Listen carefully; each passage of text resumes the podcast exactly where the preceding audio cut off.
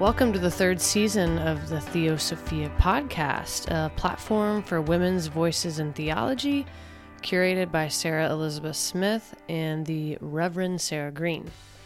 This month, we are featuring two different types of content for y'all. Today's episode features my Mother's Day sermon entitled God Our Mother. And later this week, the Theosophia ladies, including the Sarahs and last season's host, Kelsey Davis, will be doing an Instagram live discussion on Nadia Bolz Weber's latest book, Shameless A Case for Not Feeling Bad About Feeling Good About Sex. Her work is a sort of theological and ethical untangling of contemporary Christian understandings of sex and shame. So that is going to be live on our Instagram handle, Theosophia Podcast, this Thursday at 3 p.m. Central, and we will post the audio file on the podcast the next day if you can't tune in to watch us live. All right, so let's get to my Mother's Day sermon, where I explore what it means for mothers to image the divine and how we can practically relate to God as mother as we honor all of the mother figures out there today. Also, the music before the sermon is done by Grace Church Episcopal Yukon's amazing praise band, and it is their rendition of This Is My Mother's World. Hope y'all enjoy. Peace.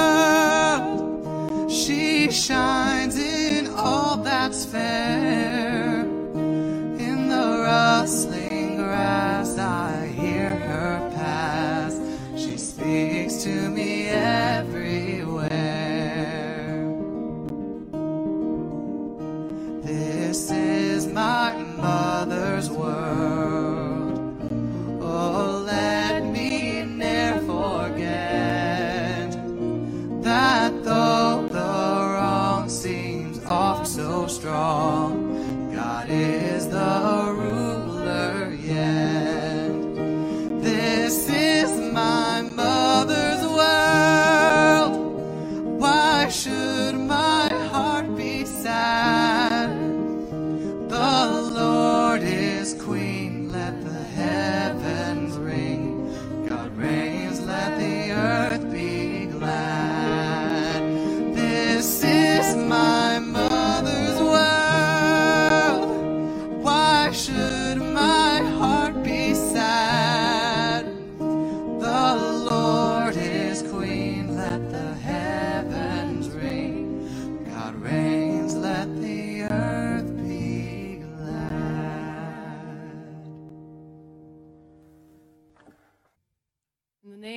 loving, liberating, and life giving God.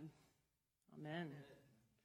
Happy Mother's Day, everyone. I miss you all. It's weird preaching to just like Tim and Kirsten, but, you know, I'm hoping that the audio and video is really good today. So I'm so pumped for our virtual service.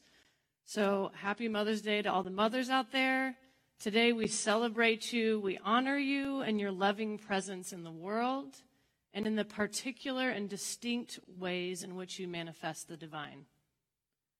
We thank God for mothers who birth children, women who tried but can't, women who care for children who aren't their own, women who adopt or foster children, women who take care of that quiet, weird, queer kid and take them under their wing, women who care for the sick and the dying, like Mother Teresa, or the poor and the marginalized, like Dorothy Day, or women who expose injustice for the sake of their people, like Ida B. Wells, women who care for the earth and the animals, or any person who creates and nurtures new life and fights for justice in their communities and families and puts up with literally and figuratively way too much crap. Am I right? Your motherly work in the world is God's work and it is blessed. Can I get an amen? amen. Yes. So today I'm going to ask you all to take a mystical journey with me of seeing Christ in our mothers by experiencing God as mother. And as we see in our text from John today, Jesus talks about God or himself as Father. And this is really um, a choice Jesus uses a lot, this metaphor um, Father. It's, it's a relational metaphor. And we can easily, just as um, easily relate to God as mother or brother or sister. But today we're going to focus on this metaphor that's ripe with relationality in the metaphor of mother.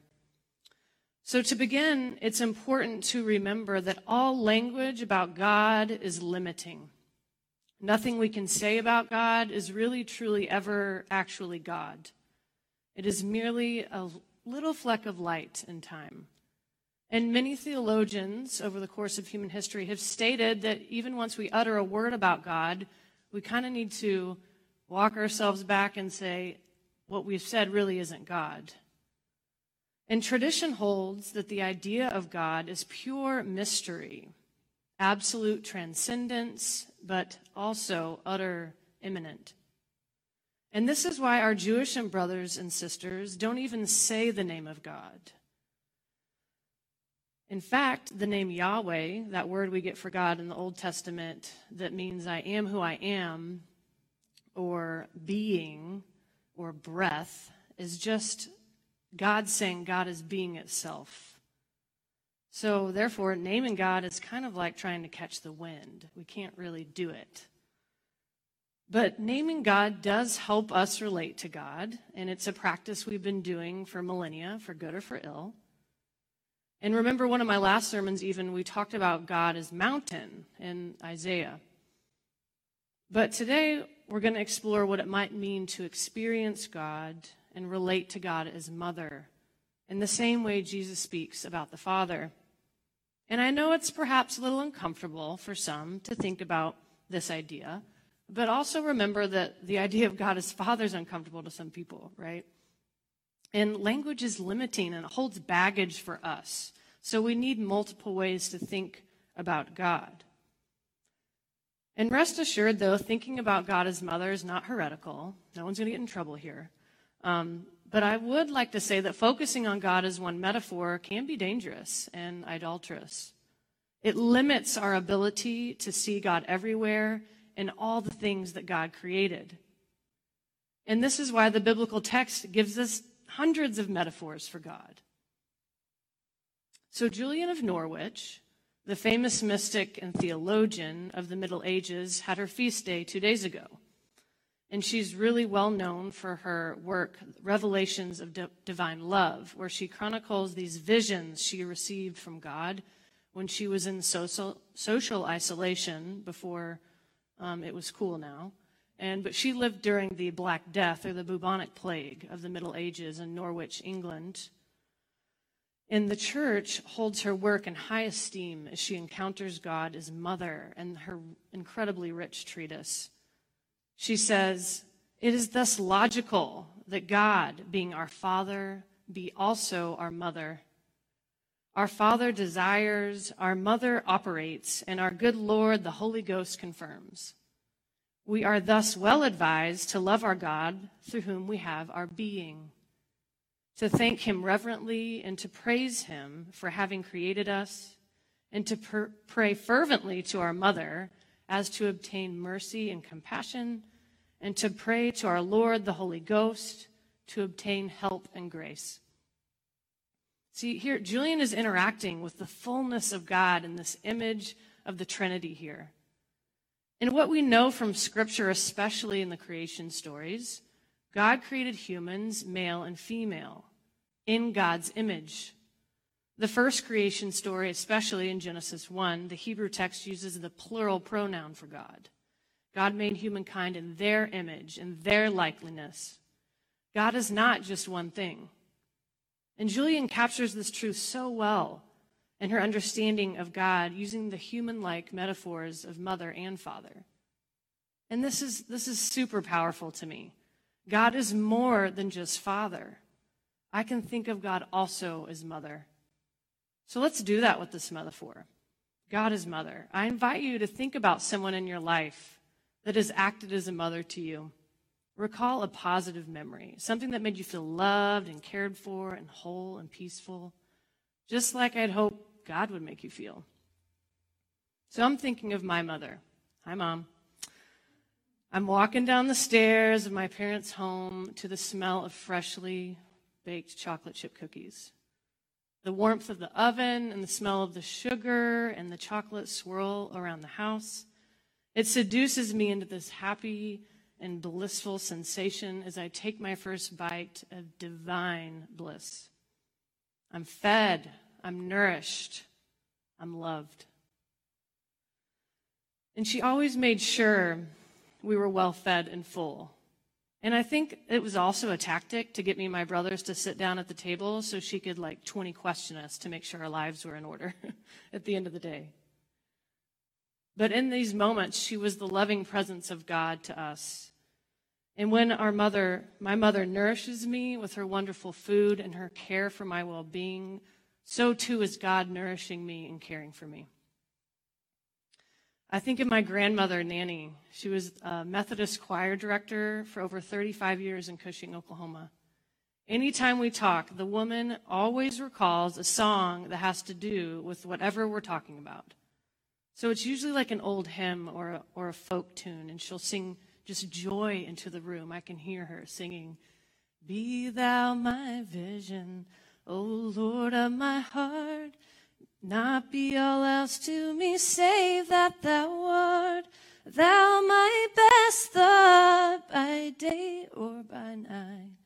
Waking or sleeping, thy presence my light. Her singing has fed and nourished people for decades.